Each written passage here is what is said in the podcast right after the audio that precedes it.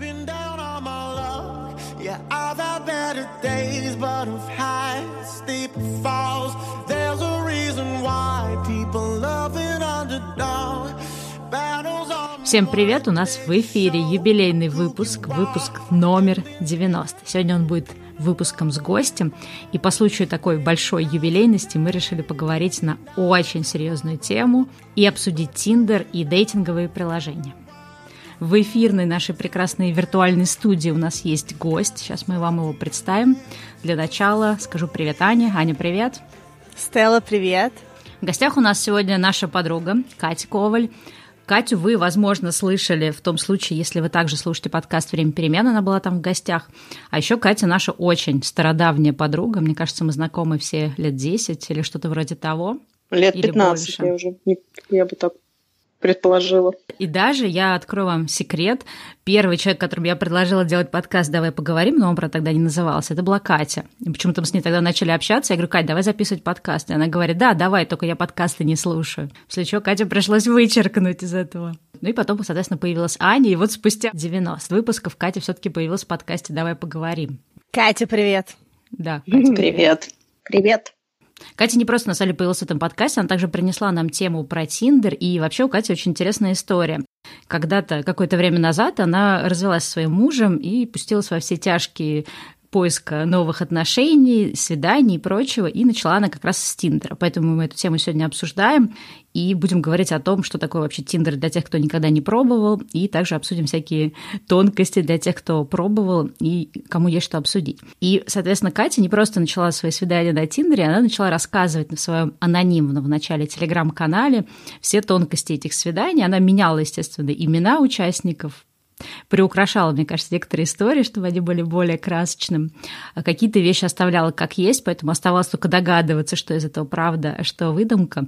Вот. И в какой-то момент этот канал, мне кажется, очень сильно вырос. Потом Катя написала книгу про свою историю Тиндер-свиданий. В общем, будем считать, что на сегодня она эксперт по Тиндеру. По крайней мере, точно среди нас троих. Это факт. Ну и не только Тиндер, да? Ну да, мы собирательно Тиндер, Bumble. Ну, мы, мы все, мы, мы все это называем Тиндер, да. Приложение по дейтингу, скажем Как Kleenex, да, категория да. новая. Да. Ну, Аня, я надеюсь, что у тебя тоже есть какой-то опыт, про которым ты можешь поделиться, потому что я из вас, наверное, такой самый какой-то динозавр. Я помню 15-летней давности сайты вроде Мамбы или что-то еще, а вот Тиндером я никогда не пользовалась. Поэтому я буду сегодня, видимо, вас допрашивать, задавать вам разные вопросы, а вы сегодня будете рассказывать про свой опыт.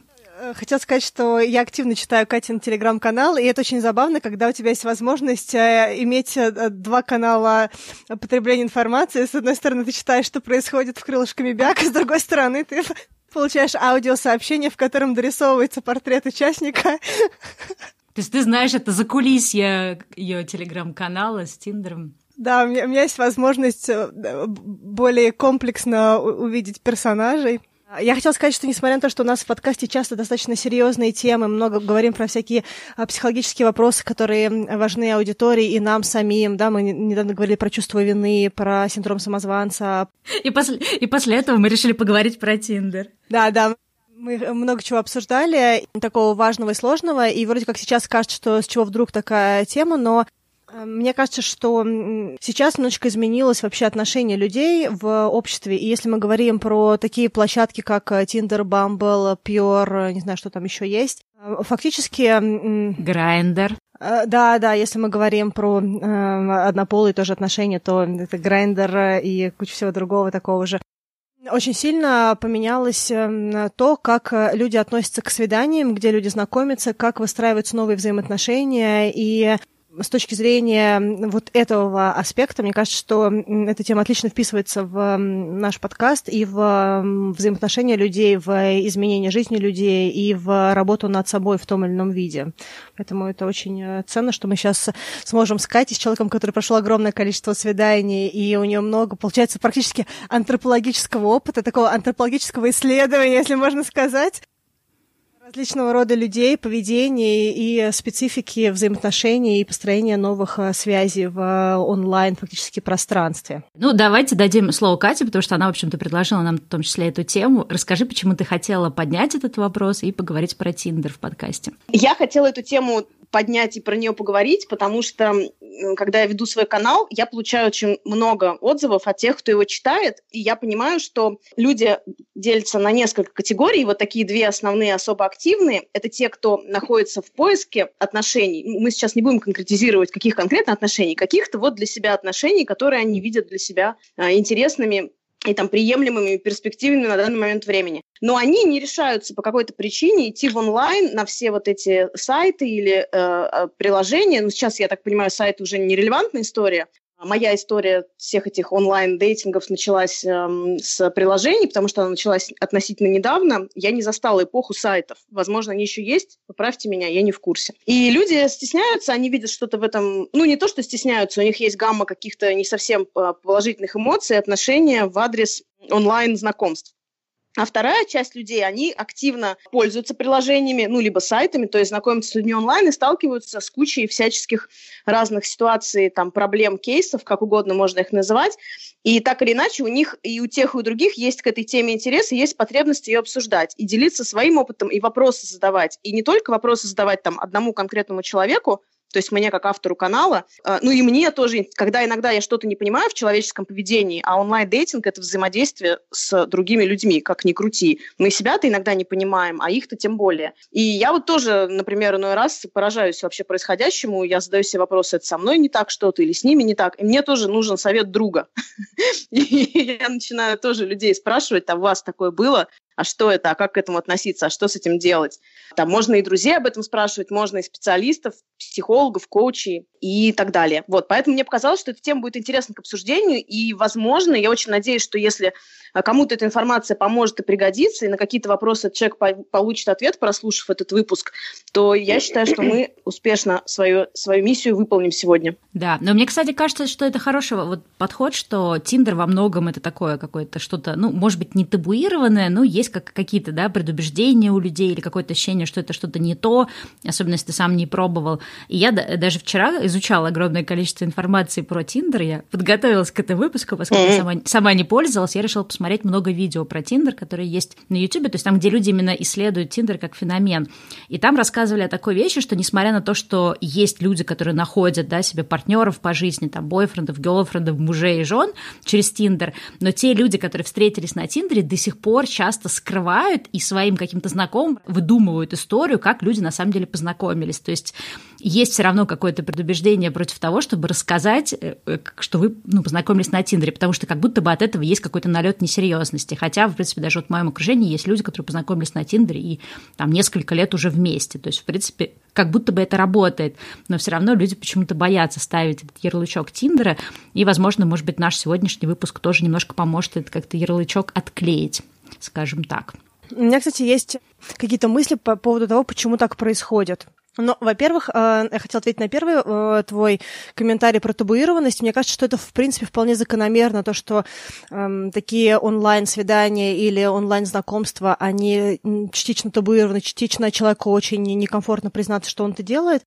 Потому что, в принципе, территория дейтинга, свиданий, знакомств – это достаточно интимная территория. Да? То есть мы здесь говорим о том, что э, человек не просто знакомится с другим человеком, а он знакомится для того, чтобы выполнить какие-то романтические, сексуальные, какие-то очень близкие функции с другим человеком. И ему по-хорошему нужно себя вынести на публичный, условно говоря, такое, на арену, да, поставить на такое э, публичное место, фактически встать посередине площади и говорить о том, что вот я теперь свободен для каких-то отношений, связей и прочего, да, и э, это в корне меняет э, вот эту вот как раз эм, э, интимность, о которой э, мы думаем, да, то есть мы, мы уже не выстраиваем отношения с каким-то одним человеком, с которым мы познакомились, к примеру, не знаю, в метро, в баре, на улице где-нибудь, э, а мы уже фактически всему миру говорим о том, что вот мы здесь, и э, мы э, кого-то ищем. И тут это, мне кажется, еще усугубляется, если у человека есть какая-то боль по поводу одиночества, по поводу того, чтобы говорить другим людям, что он один, если человек стыдится того, что у него нет отношений. В России тоже же, особенно в России, мне кажется, есть вот такой вот шейминг, что если у тебя нет отношений, то ты какой-то не, не такой, да, вот кто-то, Маша, давай, по-моему, писала, что ты можешь полететь в космос, ты можешь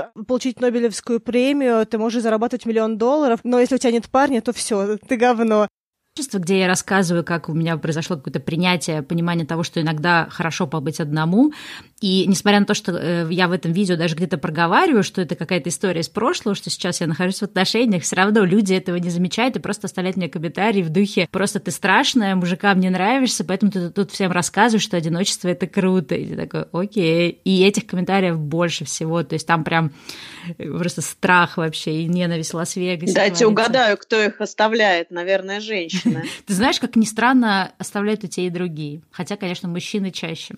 Ну, окей. Хотела заподозрить уже женщин в недобром. Нет, всех, все, не получилось. Все, да, все этим грешат. Это такая боль, мне кажется, для, для людей, для женщин во многом боль. Для парней тоже есть э, своя боль, э, особенно в зависимости от того, какие отношения они на каком-то этапе ищут, да все равно есть определенные ожидания от парня на этапе свиданий, первых знакомств, встречи, и это немножечко усугубляется. Фактически часто диалог вот этих вот онлайн-пространствах, первый диалог, он становится, честно говоря, очень неуважительным, потому что обе стороны пытаются как-то пропинговать, наложить фильтры на человека в режиме а сколько ты зарабатываешь, а с другой стороны, ну, или там, я, я заметила, что у парней есть такая боль. Их чаще всего спрашивают, э, чем они занимаются, сколько они зарабатывают, какой у них рост. Девочки э, к ним могут прилететь комментарии, допустим, э, пришли свои еще фотографии, а как ты выглядишь слева, справа, сбоку, ну, как бы, чтобы создать 3D-картинку, видимо, в голове. Вещи из серии, а сколько ты весишь,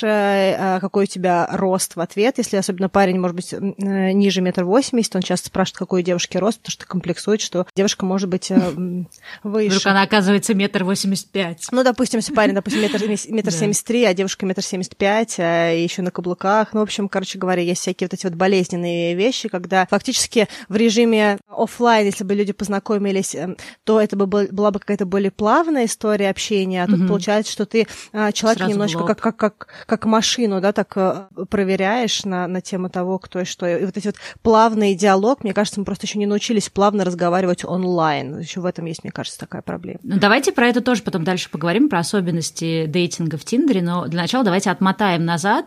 Катя, расскажи вообще свою историю. В какой момент ты пришла на Тиндер? Были ли у тебя какие-то предубеждения? Ну и у тебя такая достаточно особенная история. Ты можешь в двух словах ее рассказать? Я расскажу, Стел. Я могу просто прокомментировать Анин сначала комментарий. Я, знаешь, Аня еще подумала, что вот этот момент, он почему получаются такие широковатости в взаимодействии? Потому что когда ты знакомишься с человеком в реальной жизни, ты его уже сразу видишь. Ну, изначально. Вы уже здесь, оба в одном пространстве. Тебе не нужно уже как минимум принимать решение, визуально он тебе нравится или нет, выглядит ли он приятно для тебя или нет, и встретится ли тебе пойти с ним найти время на встречу с ним или нет. Вы уже здесь, даже если вы просто только что стояли рядом в баре и заказывали оба напиток, и друг другу понравились, и потом, возможно, еще пойдете на свидание. А когда вы в онлайне, у вас вот это первого взаимодействия, контакт в глаза в глаза не происходит, и поэтому возникают все эти вопросы. А ты мне еще 33 свои фотографии пришли, я еще подумаю мне стоит сейчас садиться в машину и два часа ехать, чтобы с тобой встретиться или не стоит. И люди, мне кажется, они и подстраховываются, и перестраховываются, и из-за этого возникают вот эти вот э, странные такие социальные неловкости, и, и им самим-то, мне кажется, эти вопросы другим людям неудобно задавать. Ну так-то. Наверное, кто-то это все там превосходит. И еще, знаешь, я подумала, что есть такая большая разница. Ну, я не могу говорить за э, российские реалии. Я очень недолго была на Тиндере в Москве. Но э, у меня такое ощущение, что здесь у людей, ну, в Австралии, да, я не могу ни про какой еще другой говорить Тиндер, кроме австралийского, э, как будто бы меньше вот этих вот э, заморочек социальных. Э, меня никто никогда не просил прислать никакие дополнительные фотографии. Я никогда никого не спрашивала, и я никогда не слышала. Я много тоже тем обсуждаю с моими друзьями мужского пола, а как у них там происходит все это взаимодействие. Их тоже никогда никто не спрашивает про вот такие социальные статусные вещи. Как будто бы людям а, меньше а, есть здесь, не то, что может быть меньше дела, но они более расслаблены на эту тему, что уже, в принципе, делает вот этот онлайн-дейтинг здесь, в Австралии, менее стрессовым. Потому что я могу себе представить, что в России все это немножко по-другому. Ну так вот, отвечая на вопрос Стеллы. Как началась моя история? Моя история с онлайн-дейтингом началась пару лет назад, чуть меньше, когда я неожиданно для себя развелась э, со своим мужем. Вернее, не я с ним развелась, а мы с ним развелись, и даже, давайте называть вещи своими именами, он со мной развелся.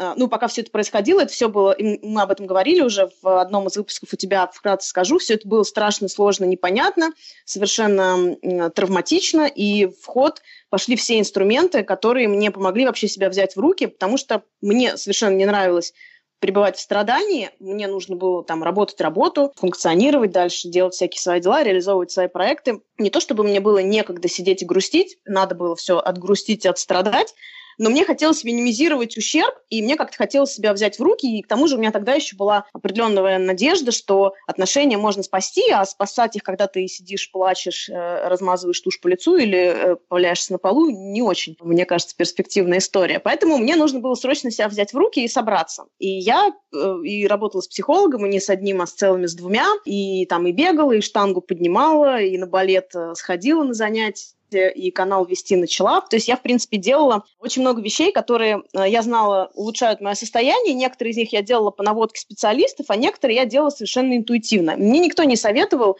идти на свидание. Я сама вдруг поняла, в процессе, когда вот все как раз происходило, мое расставание с э, бывшим мужем, я поняла, что мне нужно очень сильно, срочно мужское внимание. Я первым делом организовала себе 10, э, там, ну, я утрирую, там, меньше встреч на кофе с моими там бывшими и с моими мальчиками, друзьями.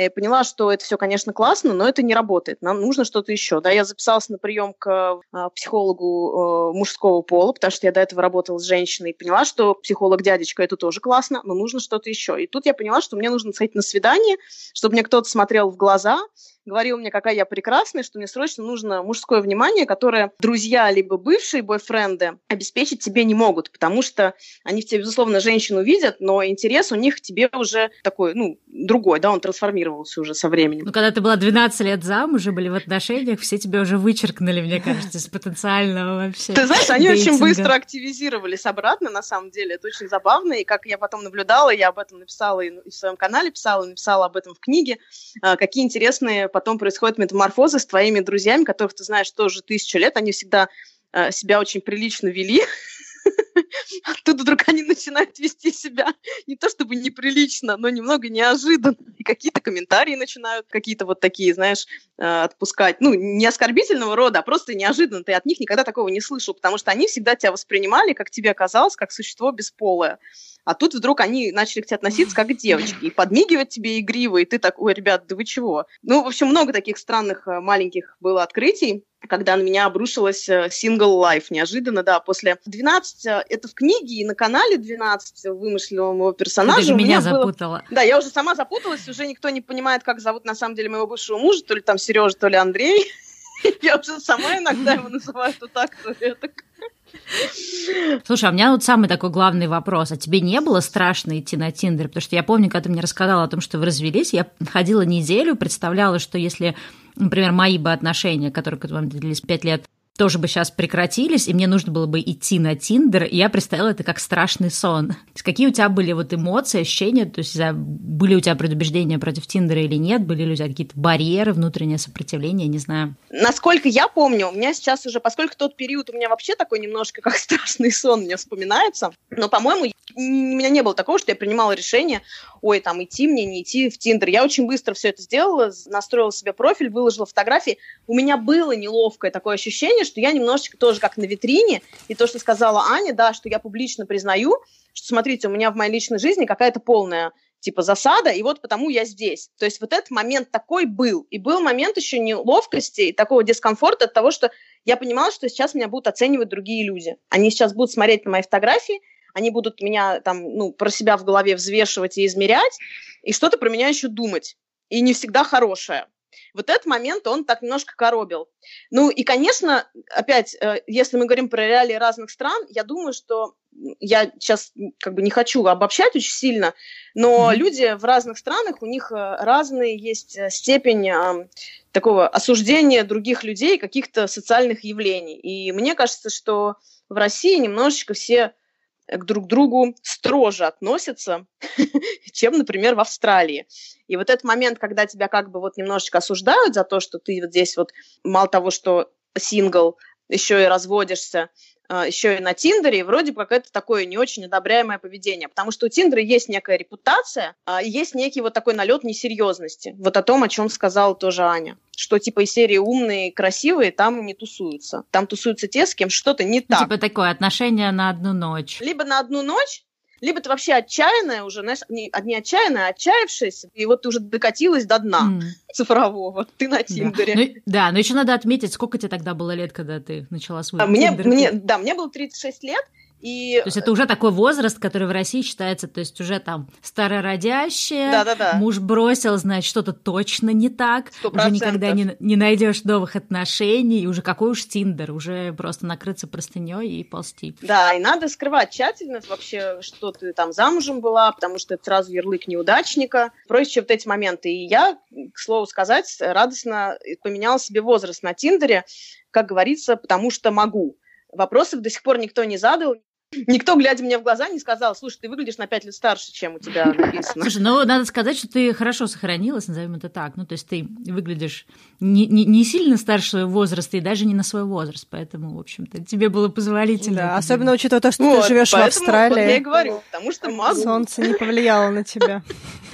А, поэтому я быстренько себе там срезала пять годков в профиле. А, говорю я об этом или не говорю, людям зависит исключительно от моего настроения – и э, моих каких-то мыслей об этих людях. Давайте поговорим про эту, кстати, историю с возрастом. Мне кажется, что многие же, наверное, занижают свой возраст, если они там 30 плюс, а те, которые молодые, может быть, завышают. Расскажите про свой опыт, насколько, ну, если вы знали, да, об этом, понятно, что если человек не признался, как часто это бывает, и, например, в твоем случае, Катя, вот если ты занизила возраст на 5 лет, приходилось ли тебе встречаться с исключительно какими-то очень молодыми, хотел сказать, попутчиками, мужчинами, пассажирами? Да, вот давайте про это поговорим. Молодыми тревожными пассажирами. Я потому что в этот момент сразу вспомнила свой опыт этого сайта Мамбару, но это был, конечно, ужас. Я даже жалею, что тогда не было Тиндера, потому что 70% людей, которые мне писали, это были какие-то мужчины. То есть мне тогда было типа 25-27 лет. Это были мужчины явно там за 40 40-45 на фоне каких-то ковров и очень странных квартир, в которых они явно жили со своими мамами. То есть такой был, конечно, очень интересный контингент. Может быть, ты просто в ЦА попала. Ты, может быть, понравилась. Ты маленькая, миниатюрная. Они такие, боже мой, вот она моя дюймовочка. В ЦА педофилов, видимо. Моя лолиточка.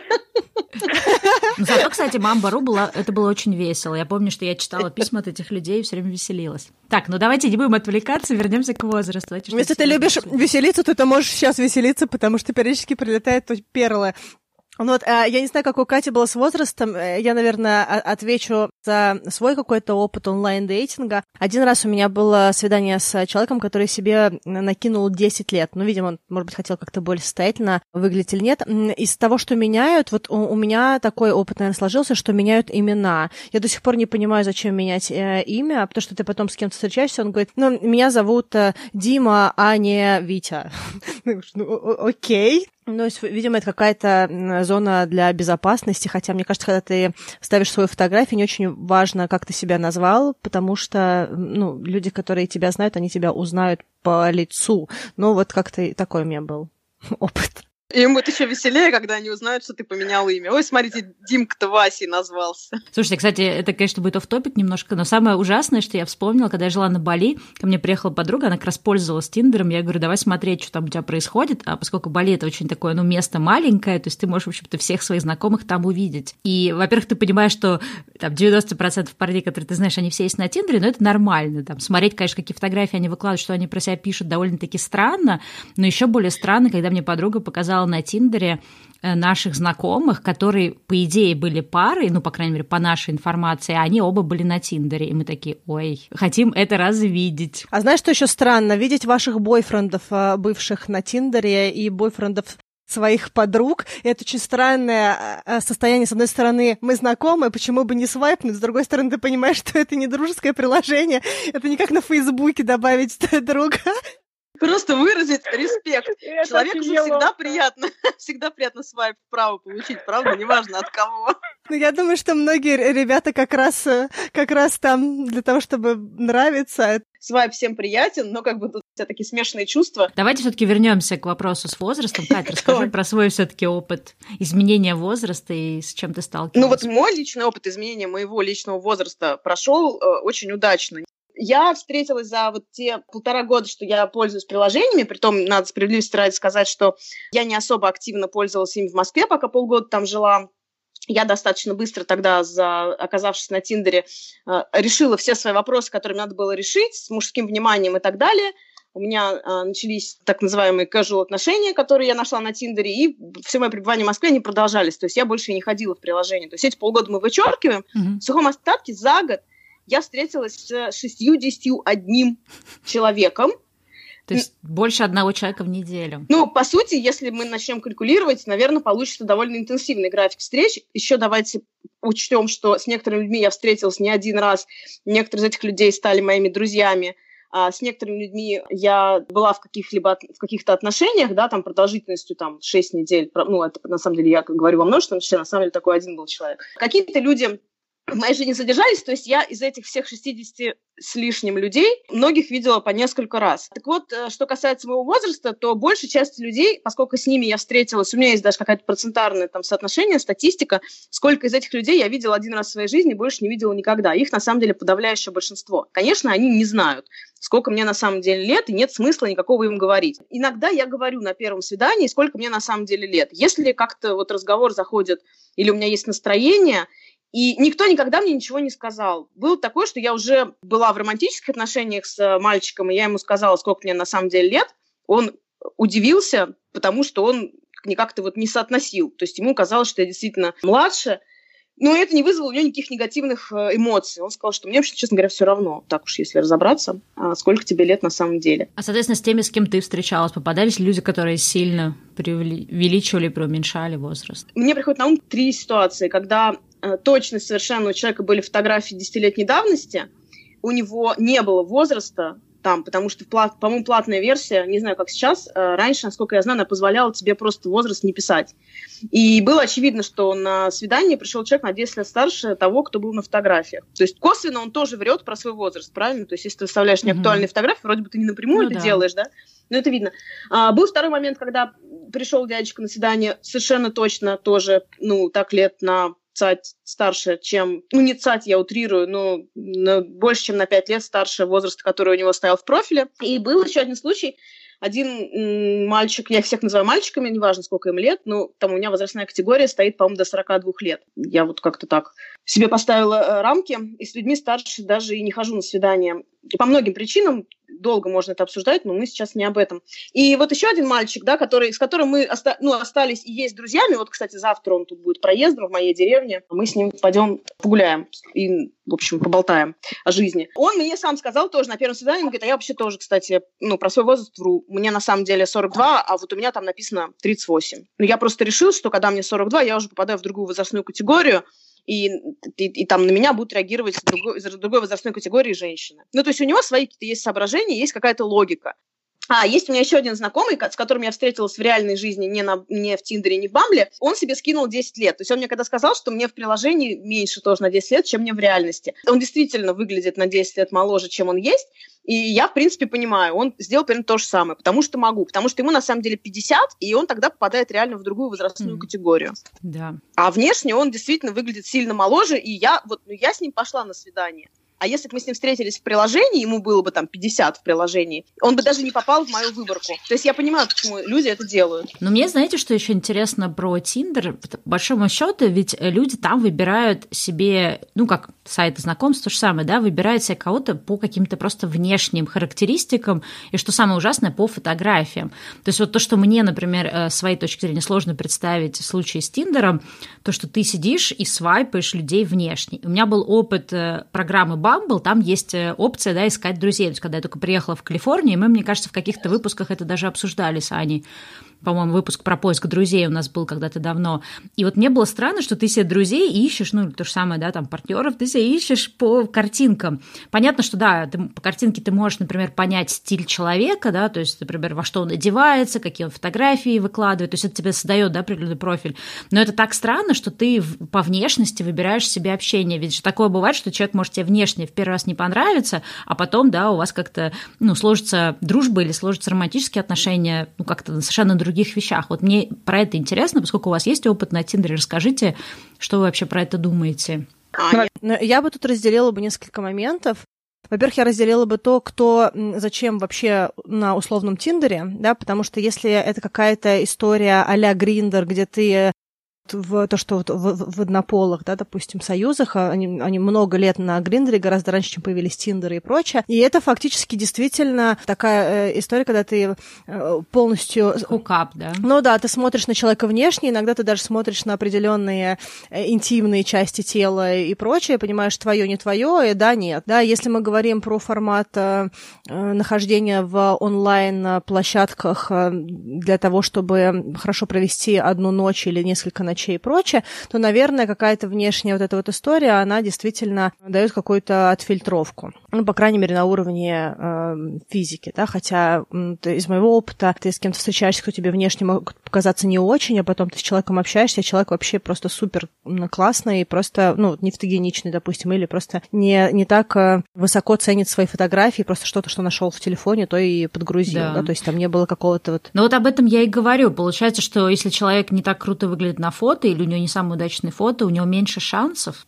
но я думаю, что это будет зависеть от того, что происходит на другой стороне. Да? То есть если человек, допустим, выбирает э, кого-то не для того, чтобы хорошо провести одну ночь, а выбирает человека для того, чтобы какая-то сложилась более близкая связь, да, какое-то общение получилось из этого. Да? Мы не будем говорить про отношения длиною жизнь, но какое-то хотя бы более качественное когда ты хочешь узнать человека, а не то, что он тебе интересен исключительно для удовлетворения какой-то физической потребности. И тогда ты можешь э, сам принять решение. Допустим, тебе не очень нравится фотография, но что-то тебя, допустим, зацепило в образе, да, тебя как-то отзывается что-то. И ты можешь э, человеку написать э, какой-то текст, да, или человек тебе может написать текст. И по общению кажется, что кто-то интересный, да, и ты уже начинаешь смотреть на, след- на следующий dimension, да, то есть на какую-то следующую часть его образа, да, такую как коммуникация, насколько тебе приятно то, как человек с тобой разговаривает, о чем вы разговариваете, ну, именно в, разговариваете в формате переписки.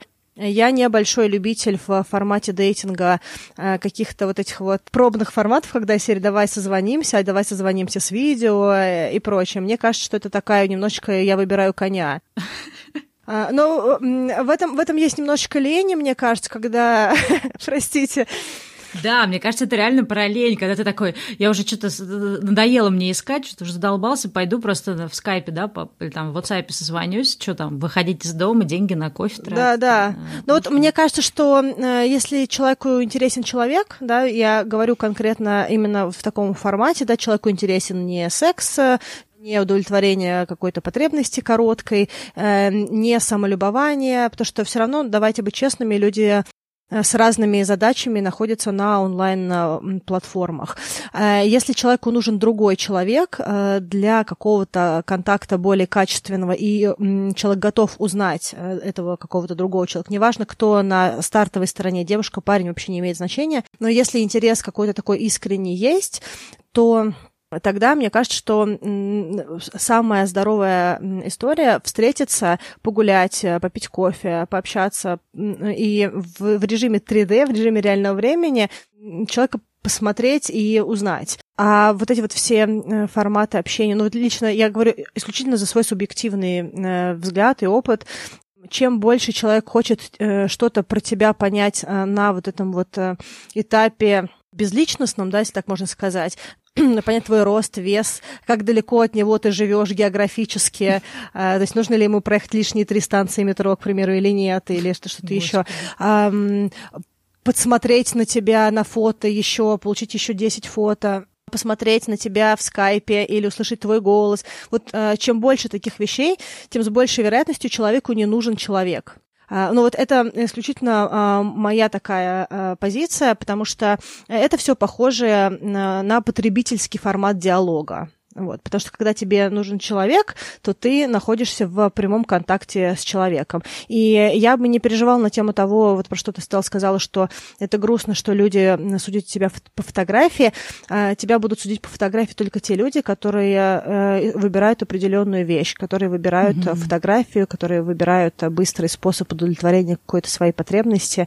А те люди, которые хотят другого человека э, узнать, они приложат чуть больше усилий. Кто, кто-то прочитает описание, а кто-то сядет с тобой попереписывается, кто-то предложит встретиться или отреагирует на твое предложение о встрече. То есть это а, все как в реальной жизни. Я хотела сказать пару слов в поддержку, э, в защиту формата знакомства по фотографии. Я хотела напомнить, что когда-то в стародавние времена, когда у нас не было Тиндера, и мы знакомились в барах, ну, я утрирую сейчас, да, ну, потому что люди до сих пор это делают. Ведь а, вот этот момент, когда кто-то к тебе подходит, он ведь тоже к тебе подходит только потому, что ты ему понравилась внешне. Девушка, а можно с вами познакомиться? Это ведь такой же точно абсолютно выбор по внешним каким-то критериям и характеристикам. Это в принципе, сопоставимая ситуация. Ситуация, когда вы знакомы давно или вы находитесь в общей компании, у тебя уже есть эм, возможность человека долго наблюдать, и даже если он тебе внешне не нравился, а потом понравился, это абсолютно отличная ситуация от а, просто ситуации знакомства. Вот э, онлайн-приложения я бы как раз считала приложениями знакомства, а не узнавания людей. То есть это как раз входная точка, момент, когда вы только друг друга увидели и решили, что вы как минимум хотите вместе сходить на кофе. Поэтому э, тоже не вижу ничего, так сказать, негативного в том, что люди оценивают по внешности. Конечно, если у человека совершенно неудачные фотографии или странные фотографии, или э, еще какие-то неподобающего рода фотографии, или человек совершенно ясно не заморочился, или вообще не хотел... Меня вообще интересно всегда, на что рассчитывают люди, у которых, в принципе, нет никакой фотографии, а есть там какого-то цвета квадрат просто стоит на заставке. Мне хочется спросить, ну, как бы, ребят, вы на что рассчитываете? А, Вот. Может, они на это и рассчитывают, на интригу, что ты подумаешь, о, да, какой да, уникальный с фиолетовым квадратом. Как романтично. Нет, нифига, это не романтично. Хотела еще добавить немножко к сказанному Ане, совершенно согласна с тем, что она сказала про то, что когда люди начинают тебя просить созвониться, еще что-то прислать, еще что-то обсудить, еще как-то себя характеризовать и так далее, показать тебе свой Инстаграм. Ну, кстати, к просьбе поделиться своим Инстаграмом я стала спокойно в последнее время относиться и сама иногда могу попросить, потому что Инстаграм лично тебе это может что-то сказать о нем. Ну, в общем, можешь в Тиндере привязать Инстаграм, но он будет показывать только несколько последних картинок, то есть там не будет показываться непосредственно адрес самого Инстаграма. Это если ты привяжешь, ты можешь не привязывать, и тогда человек просто профиль, его фотографии, какое-то описание о себе, если он удосужился о себе что-то сказать. Ты можешь Spotify привязать и всем продемонстрировать, что ты слушаешь на Spotify. Мне лично это ничего не говорит о человеке, кому-то это важно. Кому-то это действительно важно, что человек слушает другой. По-моему, больше ничего туда нельзя привязать. Вообще, мне кажется, что вот э, если пару слов про это сказать, я сейчас Кате передам микрофон по поводу фотографии ковра. Э, сейчас тоже есть э, разные необычные способы проявления мускулинности, допустим, на сайте знакомств. Допустим, есть часть мужчин, которые держат какое-то оружие, допустим, пистолет, ружье. Иногда ружье направляется на тебя, иногда с топором. Что это?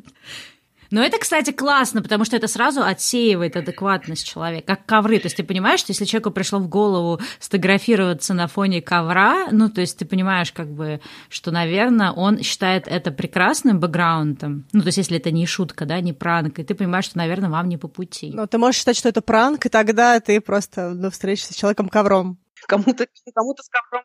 Да, но с другой стороны, я понимаю, что сейчас во времена хипстеров ковры-то уже получили другое значение. То есть, если ковер на полу, то это, в принципе, он хипстер. Если ковер на стене, то он все еще old А если он делает селфи на ковре, ты не знаешь, где ковер? Вот загадка, загадка. Ну ладно, Катя, даю тебе слово. Аня, вот ты говоришь с ружьем, да, это там с охотой, я здесь. Здесь с ружьем э, фотографий нет, здесь есть фотография, потому что ружье, наверное, это совсем здесь рассматривается как э, уж слишком violent. Фотография с рыбой. Я когда вижу фотографию с рыбой в руках, для меня это как фотография на фоне ковра. Ну, когда человек занимается рыбалкой, и у него, допустим, если у него еще одна фотография с рыбой, но это еще ладно, но когда у него пять фотографий, из них на четырех он держит разного э, э, размера и формата рыбу, ты, в принципе, понимаешь, чем он живет. Но если ты сама не про рыбалку, то, по большому счету, ты можешь смело его свайпать налево, а, потому что красная помада... Но, с другой стороны, у него есть с другой стороны, у него, у него есть хотя бы одно увлечение, что, в принципе, неплохо он рыбачит. Ну, то есть, в принципе, дело есть какое-то. Ну, да, вкусок не спорит. Безусловно, да, здесь можно судить о том, что человек чем-то, в принципе, еще занят, потому что есть категория людей, Особенно много я их вижу в, в Сиднее, в районе Бандай, у которых все фотографии с друзьями, с бокалами в руках. Все фотографии. Там из 10 фотографий, все фотографии с тусовки. Ты понимаешь, что, в принципе, человек больше, наверное, ничем не занят. Ну, я так могу предположить, что у него есть еще, наверное, работа, просто в офисе он не фотографировался с пацанами, а в пабе запросто. И ты, в принципе, уже какой-то вывод можешь сделать. Вообще, когда люди свои фотографии на приложениях знакомств э, размещают, они стараются так, ну, я, по крайней мере, так мыслю, я предполагаю, что, ну, некоторые люди тоже так же мыслят. По крайней мере, из того, с чем я сталкивалась и что мы обсуждали с друзьями.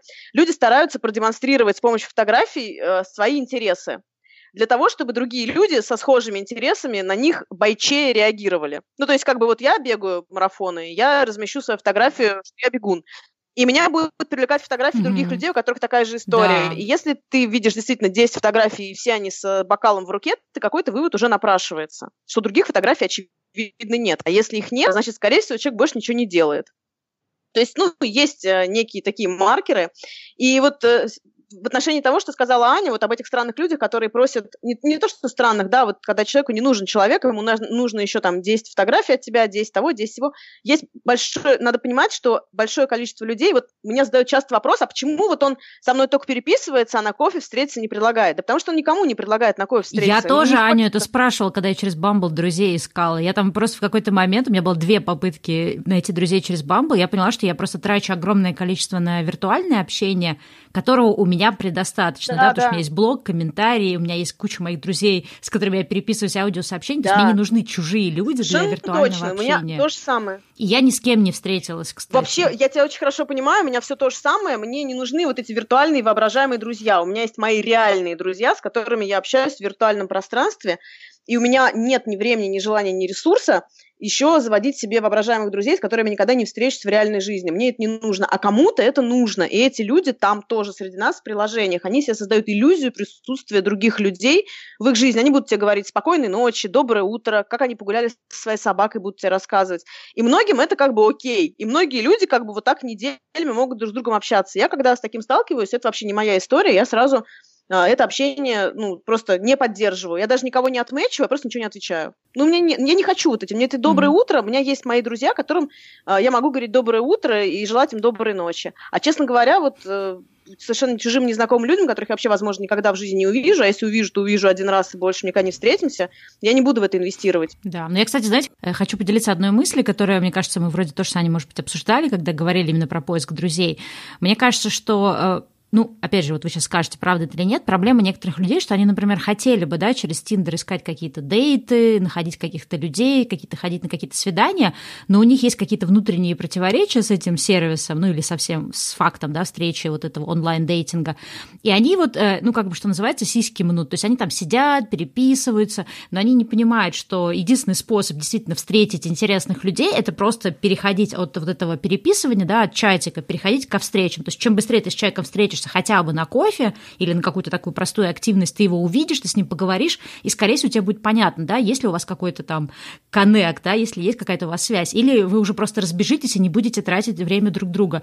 И вот это то, что мне кажется большая проблема, что не все понимают, что нужно просто, если даже если ты супер стеснительный, что нужно наступить просто на горло собственной песни и идти уже встречаться с людьми, только так, да, потому что само оно как бы, ну, сами себя люди не встретят. И продолжение вот этого чатика бесполезно.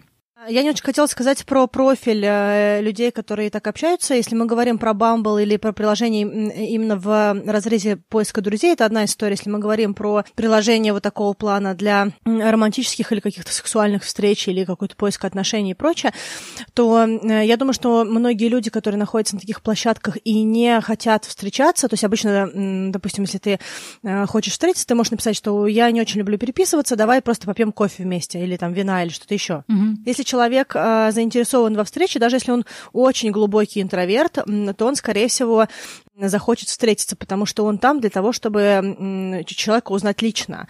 А есть целая категория людей, Угу. Туда по разным причинам люди попадают. Э, часто просто людям не нужны новые люди, а им нужно немножечко переключиться. Допустим, кто-то много работает, хочет быстро там куда-то скинуть свои эмоции, друзей нет, потому что в друзей же нужно инвестировать. Ну, то есть ты друзья это поддерживающая история, да, то есть ты не, не, а вот такие вот незнакомые люди где-нибудь на онлайн-площадке, ты с ними там попереписывался, при, иллюзия, иллюзия присутствия вроде как есть, э, вроде как что-то вы обсуждаете, но по-хор- по-хорошему mm-hmm. это не твой какой-то значимый человек, ты можешь в него не инвестировать. И ты просто переписываешься. Туда же попадает категория, допустим, людей, которые находятся в браке или в отношениях длительных, и что-то у них там не идеально, и хочется с кем-то другим попереписываться, пообщаться. Вроде как изменять никто не готов, но как-то и какой-то свой близкий человек уже не очень близкий, а каких-то действий человек не готов в свой брак или в свои отношения вкладывать, поэтому он просто находит кого-то такого, с кем сторонне можно переписываться в режиме «доброе утро, добрый день», как твой день, чего ты делал, делала и прочее. Я думаю, что это тоже определенный психотип, э, определенный вот именно, а, как сказать, персонаж, да, то есть вот если всех людей э, раскладывать на какие-то сегменты, да, то есть это вот будет сегмент людей, у которых нет намерения э, с кого-то, с кем-то познакомиться офлайн. А, поэтому, допустим, когда я с кем-то знакомлюсь онлайн, я обычно сразу достаточно, достаточно рано говорю о том, что я не переписываюсь, я не очень люблю чатики, поэтому я за то, чтобы выпить кофе или вина, познакомиться, пообщаться. И если люди не поддерживают эту инициативу, значит, у них нет намерения, и можно просто спокойно двигаться дальше. Даже попадают люди, которые пишут, да, как-нибудь попробуем, или какие-нибудь другие абстрактные вещи, которые не говорят о том, что человек собирается осуществить свое намерение в какой-то короткой перспективе. Да? То есть любая абстрактная фраза сразу тебе говорит, говорит о том, что ты можешь двигаться дальше и общаться с кем-то еще. Ну, вот на, на, мой, на мой взгляд, на, ну, из моего опыта какого. Совершенно согласна, и я считаю, что на самом деле, вот возвращаясь еще к предыдущему, а, предыдущему моменту, который Аня обозначила, что а, не надо тебе 10 фотографий и длительные переписки продолжительностью в неделю, чтобы понять, надо тебе с этим человеком лично встретиться или нет. В действительности 10 минут и нескольких фраз тебе уже достаточно, ну или как, ну хорошо, в формате одного дня тебе достаточно, чтобы понять, тебе с этим человеком как минимум коммуникация интересна или нет, на твой взгляд, адекватен ли он или нет, потому что понятие адекватность, оно относительное, то есть с точки зрения, мы же каждый со своей позиции смотрим, а, больше mm-hmm. не нужно, тебе не надо неделями с ним о чем-то разговаривать, это сразу на самом деле понятно, тем более но это тоже приходит с опытом. Чем дольше ты там находишься, тем, тем меньше нужно тебе времени, чтобы понять, нужно ли тебе идти с этим человеком лично встретиться, или вообще нужно ли тебе дальше с ним продолжить разговаривать. А что касается нашего напутствия дорогим слушателям, то можно сказать, что надо понимать, что все, что происходит в онлайн-приложениях, эта история не про вас. Не надо все это принимать на свой счет. Потому что люди, которые туда только попадают и только начинают э, во все это погружаться, они искренне расстраиваются, потому что кто-то им писал-писал, а потом пропал. Или писал-писал, а потом удалился. Это никогда не про вас, это всегда про этих людей. И еще раз повторюсь, не нужно это воспринять на свой счет. Ну, давайте, наверное, перейдем, может быть, к каким-то советам. Наверняка среди наших да, слушателей могут быть те люди, которые либо не пробовали Тиндер, либо, например, были неактивны, либо такие люди, как я, которые попробовали тот же Бамбл, поняли, что у меня нет сил на это все общение, да, и просто оттуда ушли. Ну, то есть дать какие-то советы, которые могут помочь человеку, во-первых, быть более эффективным, прости господи, на Тиндере, и научиться, да, отметать какие-то, может быть, неправильные контакты или которые бесполезные контакты. В общем, короче, любые лайфхаки, которые помогут человеку получать кайф от Тиндера. Что-то ты уже из этого говорила, да, например, не принимать на свой счет, потому что я, кстати, хотела сказать на тему того, что когда, когда люди не отвечали, по моему самолюбию это очень сильно ударяло, потому что мне казалось, ну как же, мы только что обсуждали там, не знаю, какие книги мы читаем или где мы гуляем с нашими собаками, а потом человек просто пропал. И вот это тоже хороший совет, так что давайте, может быть, как-то сгруппируем все советы для тех, кто хочет попробовать себя на Тиндере. Я могу паровозом прицепить э, вот этот совет к только что тобой озвученному совету, а потом мы, мы можем перейти к другим советам. Давайте. Это не только вот, да, это вот не только не всегда, не, никогда не про вас, это еще про то, что надо понимать, что у каждого человека, который сидит там на том конце условного оптоволоконного соединения, у него тоже своя жизнь происходит. И вот он сегодня был на приложении, а завтра у него действительно плохое настроение или на работе дедлайн, или у него собака там ветлечебница, и ему просто некогда вообще туда зайти, и это сейчас не в приоритете. Потому что даже если у него глобально есть идея о том, что он ищет, даже если он ищет суперсерьезные отношения партнера на всю жизнь, это не значит, что он 24 часа в сутки сидит и мониторит приложение, и вам всегда отвечает. А если он вам не отвечает, то это про вас. Это вообще про него, это тоже нужно очень хорошо понимать. И вот недавно у меня тоже был э, там, диалог с мальчиком, и мальчик куда-то пропал. Я к этому уже совершенно спокойно отношусь, абсолютно. Это уже меня вообще совершенно не расстраивает, никак не цепляет. Я вообще как бы, ну, не думаю об этом. Да. Человек был в больнице, у него операция была. Там на серфе повредил себе ухо, и его зашивали. Ну, вот разные ситуации бывают. Да, у кого-то, не знаю, отвалился интернет в сельской местности, и неделю его вообще не было в эфире. Опять не про вас вообще история. Ну, и, и вообще об этом думать нет смысла. То есть пытаться анализировать, а почему они там все себя так ведут, бессмысленное упражнение, очень энергозатратное и путь к абсолютному разочарованию, испорченному настроению. А можно я тогда дам лайфхак, который покрывает ваши лайфхаки? Когда вы все это рассказывали, я подумала о том, что наверняка есть категория людей, которые сразу станут очень hopeful, что, а, ну, наверное, он мне не отвечает, потому что у него собака болеет или у него что-то еще.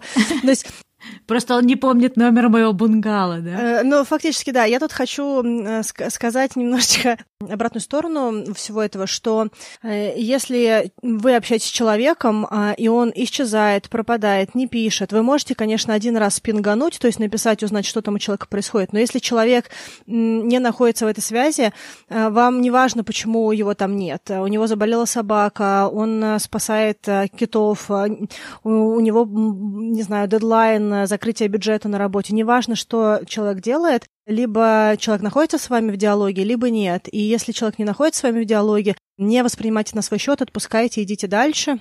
Потому что даже иногда люди, которые всем на свете говорят, что они очень хотят быть в отношениях, очень стараются, и они вроде как и там, и сям, это вообще абсолютно не значит, что их действия настолько же бодрые, насколько их слова, да, то есть очень часто люди хотят э, обманывать самих себя, когда они говорят, что они очень хотят быть в отношениях, но по факту они не прикладывают никаких усилий для этого, либо не прикладывают достаточных усилий для этого. И у меня у самой были такие периоды, когда я расставалась с одним молодым человеком и думала, что ладно, сейчас я познакомилась с кем-то еще, клин клином вышибает, и я начинала общение, потом выпадала, понимала, что я что-то что как-то не, не идет у ну, меня. просто не готова, да? ну, я, я себе это не маркировала, я не готова, я все еще хотела с кем-то познакомиться, но энергетически или по тому, как шел мой день, просто я не открывала. Я начинала какую-то коммуникацию, и из нее выпадала. И не потому, что какие-то парни были плохие или что-то с ними было не так, или коммуникация какая-то была не такая, я просто в этот момент приоритизировала все остальное, кроме того, чтобы знакомиться с новыми э, людьми, с которыми потенциально может быть какая-то романтическая связь. Ну, а расскажите еще тоже какие-нибудь, может, советы на тему того, вот, ну, там, Катя, Аня,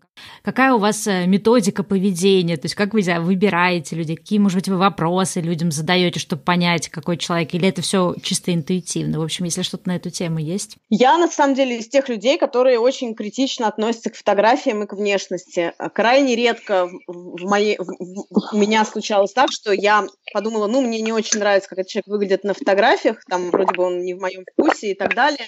Но вот у него описание интересное, поэтому я его свайпну вправо. У меня таких случаев было очень мало. Это в действительности Uh, оно, оно действительно должно быть какое-то такое очень интересное, очень мне какое-то близкое и понятное, что я подумаю, ну, окей, uh, как бы не совсем uh, мне нравится фото, но я свайпну. Но вообще я такой в этом смысле очень ну, как это сказать? Слово, которое ты ищешь, это сноб. Очень сноб. Я очень, да, я очень снобски отношусь э, к фото. Это точно, потому что, ну, для меня фотография это тоже в какой-то степени, ну, как выглядит человек, да, и как он, как он себя проявляет, как он относится к своим фотографиям, это для меня тоже некий показатель ну, безусловно, у всех разные вкусы, и тот, кто мне кажется непривлекательным, может э, абсолютно быть найденным привлекательным другим человеком. Поэтому тут тоже нужно понимать, и нужно понимать, что у меня даже выборка, я людей еще сортирую жестко достаточно по возрасту. Меня можно в этом упрекать сколько угодно, а также мне, например, нравится больше блондины с голубыми глазами. Ну, тут тоже можно меня характеризовать разными словами, но вот что я могу сделать, у меня такой вкус. И мне нравятся люди, которые там выглядят определенным образом. Да, надо сказать, что при этом, при этом твои мужчины не всегда были блондинами с голубыми глазами, да, и, в общем-то, твой муж тоже не блондин с голубыми глазами, если я правильно помню, цвет волос. Глазам не присматривался, прости, обычно не присматриваюсь к глазам чужих мужчин.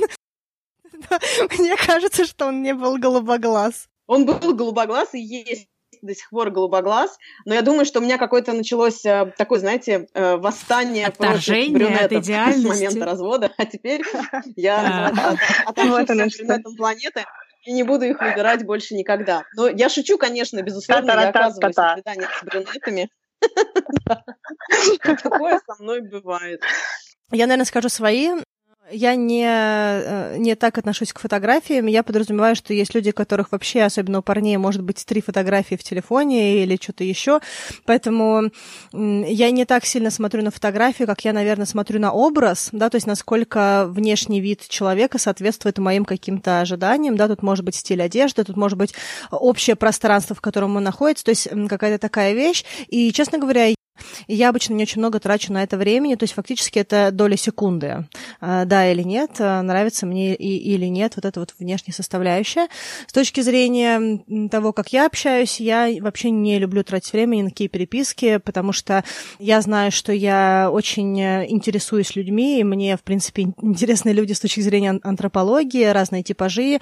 Мне со многими людьми интересно поговорить и узнать, кто они, что они. И я также привязываюсь к людям, поэтому для меня сидеть и месяцами с кем-то переписываться абсолютно не э, выигрышная история. Поэтому моя вообще обычно такая, будем использовать слово стратегия, такова, что я, э, если с человеком не развивается диалог куда-то в супер э, токсичную или некомфортную территорию прямо сразу, а, а есть все-таки разные люди и по-разному они коммуницируют, если нет э, никакого негатива первичного с каких-то нескольких фраз, то я достаточно рано говорю, что, извини, я не очень люблю чаты, больше люблю реальное общение, После этого часто ребята, которые заинтересованы пообщаться, они пишут, что да, классно, я тоже, хочешь попьем сегодня вина, посидим, или там хочешь погуляем, хочешь еще что-то, да, то есть какой-то такой формат, ну или я иногда пишу есть такой дурацкий вопрос, когда тебе говорят, что ты ищешь О, Господи.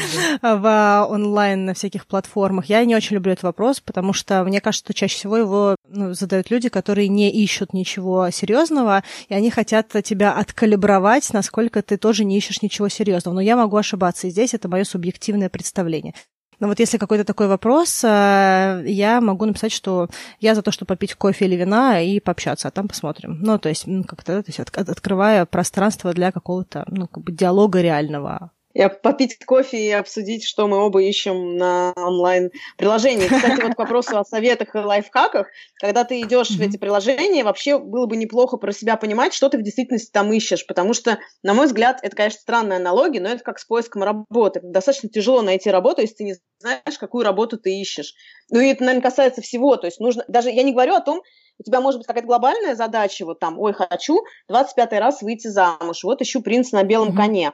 Но помимо этого ты понимаешь, что с какими-то другими людьми ты готов вписаться в какие-то другие отношения. Вот эти все нюансы про себя неплохо было бы знать. И людей, как бы это ужасно не звучало, ты тоже у себя в голове классифицируешь по признаку этот человек подходит мне для этого, этот человек подходит мне для этого. И когда ты это про себя понимаешь, то тебе просто проще с людьми взаимодействовать, и вероятность того, что твои ожидания от кого-то конкретного будут обмануты, она в разы ниже. Это вот мой такой совет. Хорошо подумайте, вы зачем туда идете. Потому что если вы ищете там просто внимание и просто свидание, и вам нужно, чтобы вас сводили в ресторан, тогда и выбирайте соответствующих мужчин, которым это явно тоже нужно. Если вы ищете друзей по переписке, то выбирайте таких людей. Если вы ищете людей, которым нужен секс сегодня, э, а чтобы вы потом встали, оделись и ушли домой, тогда выбирайте таких людей, потому что ожидать от, условно, картошки, что она окажется бананом, довольно странная затея. А это, к сожалению, многие очень на это, на все вступают, как на грабли. Еще не один раз. Интересно, кто здесь картошка, а кто банан? Я про них говорю, не про нас. Я имела в виду, как, что если семья, то картошка, да, если так вечер провести, то банан, да, или как? А, нет. Так, мне кажется, мы, мы постепенно переходим к после кастовому, я чувствую, формата, да? Закрытый подкаст на Patreon. Я, честно говоря, больше думала с позиции нутрициолога о том, что и то, и то крахмал, эм, но один, одно фрукт, другое. Но вкус разный. Напиши про это на Тиндере. Да. Я говорю, что а, я несколько раз получала такой отзыв от людей на тему того, что ты выглядишь нормальной на своих фотографиях. И в этом, в этом, в этом случае слово «нормальный» абсолютно не, не имеет негативной какой-то коннотации, оно абсолютно даже может быть воспринято как комплимент, потому что я иногда вижу, что там происходит в Тиндере у моих друзей мужского пола, и я могу сказать точно, что в этом случае нормальность – это просто уже предел мечтаний иногда становится.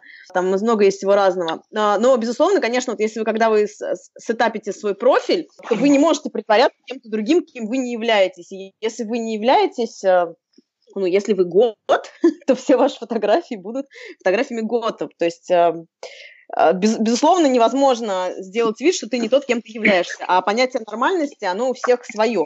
Вот. Но, тем не менее, вот такой фидбэк я от людей получала, что ты выглядишь нормально. А, а я хотела, кстати говоря, вот в ответ на Катю дать э, тоже такой лайфхак к вопросу о нормальности. Если вы находитесь на какой-то онлайн-площадке, фактически это похоже на то, что вы идете по улице, и на, навстречу вам идут другие люди. И вот все люди, которые идут вам навстречу, это те люди, которые идут вам фактически в приложение. Вы когда идете по улице, вы же не с каждым из них готовы попить кофе, сходить на свидание или построить семейную жизнь. А вот считайте, что когда вы заходите на онлайн-приложение, вы все равно должны пройти хотя бы 100 метров, чтобы хотя бы один человек вам понравился, к примеру, да? И вот да.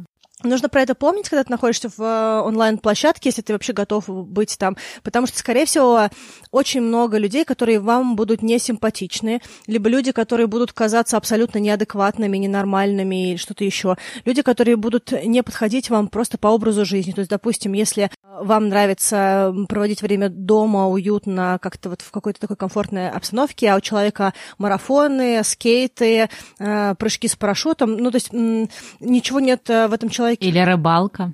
Рыбалка, может, подойдет человек, который сидит дома. Ну, как бы больше, мне кажется, похоже по профилю. Кстати, я в последнее время заинтересовалась рыбалкой, так что, в общем-то, я не, не, это, не, не с целью подстебнуть. Аккуратнее с рыбалкой, Ань. Да. Так что скоро я буду выкладывать фотографии с рыбой. Что тут важно, то что даже если люди выглядят классными, но они совсем не подходят вам по лайфстайлу, то, скорее всего, это те люди, с которыми вы в реальной жизни бы не захотели познакомиться. И когда вы в онлайне, помните про это и будьте готовы к тому, что вам придется очень многих людей отправить влево, или если вы в каком-то другом приложении, много сейчас разных приложений, вам нужно будет не выбрать многих людей, просто потому что а, это не ваши люди. И где-то, не знаю, это может быть каждый десятый, может быть каждый пятидесятый, может каждый сотый, но это много людей, которых вам нужно будет отправить. Это очень энергетически затратно и очень утомительно, и иногда дает экстра ощущение безысходности, если сидеть и безвылазно в этих приложениях тусить.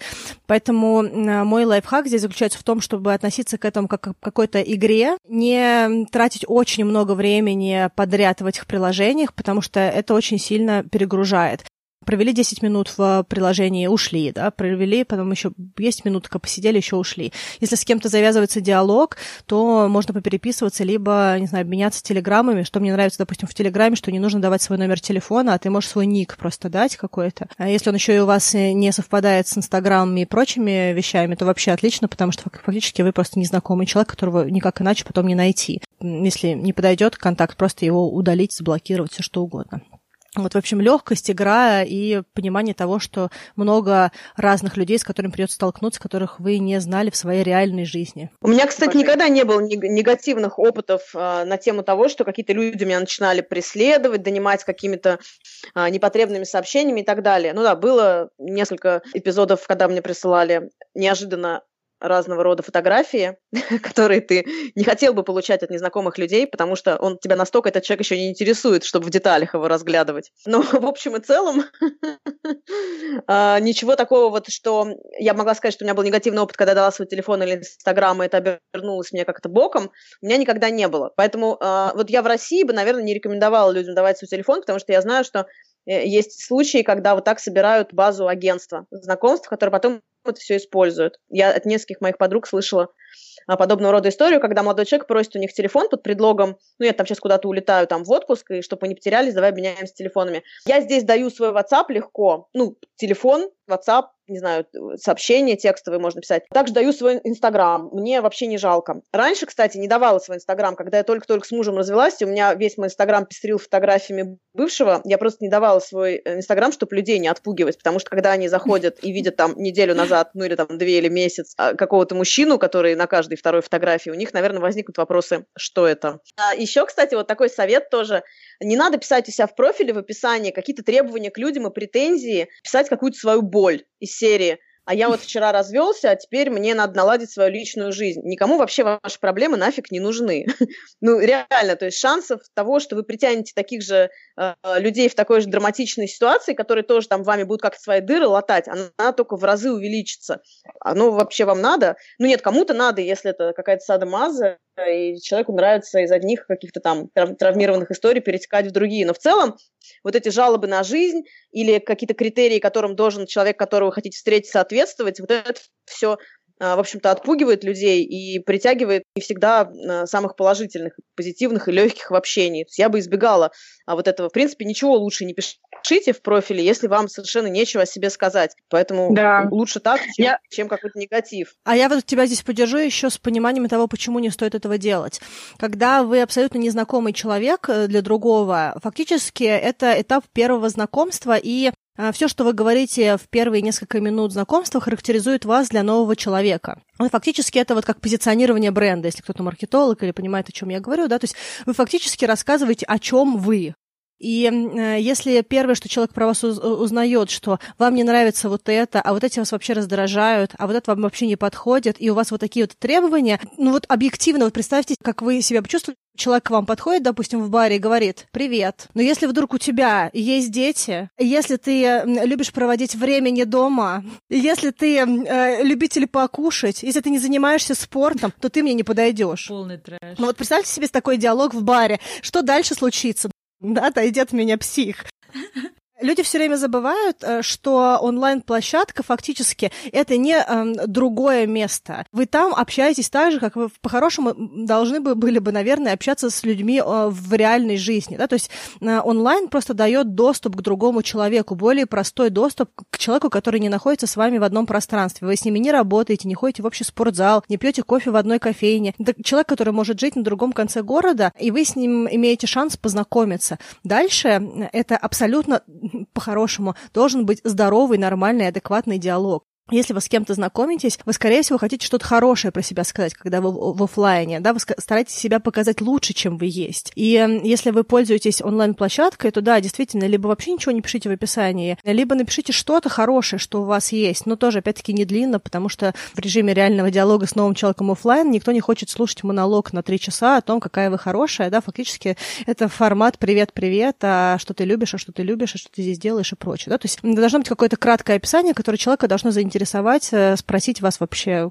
кто вы и хотите ли вы пообщаться. Вот, мне кажется, как-то так. Mm-hmm. Ну что, я думаю, что до этого мы попробуем закрыть наш разговор про Тиндер, который состоялся в официальной части. Дальше мы, наверное, перейдем общаться на нашу патреоновскую площадку. Если вы хотите еще послушать про Тиндер, то переходите, в общем-то, на наш патреон. Ссылка будет в описании. Там будет после каст. Ну что, девочки, пока-пока и давайте увидимся снова на патреоне. Спасибо. Пока-пока. Пока-пока.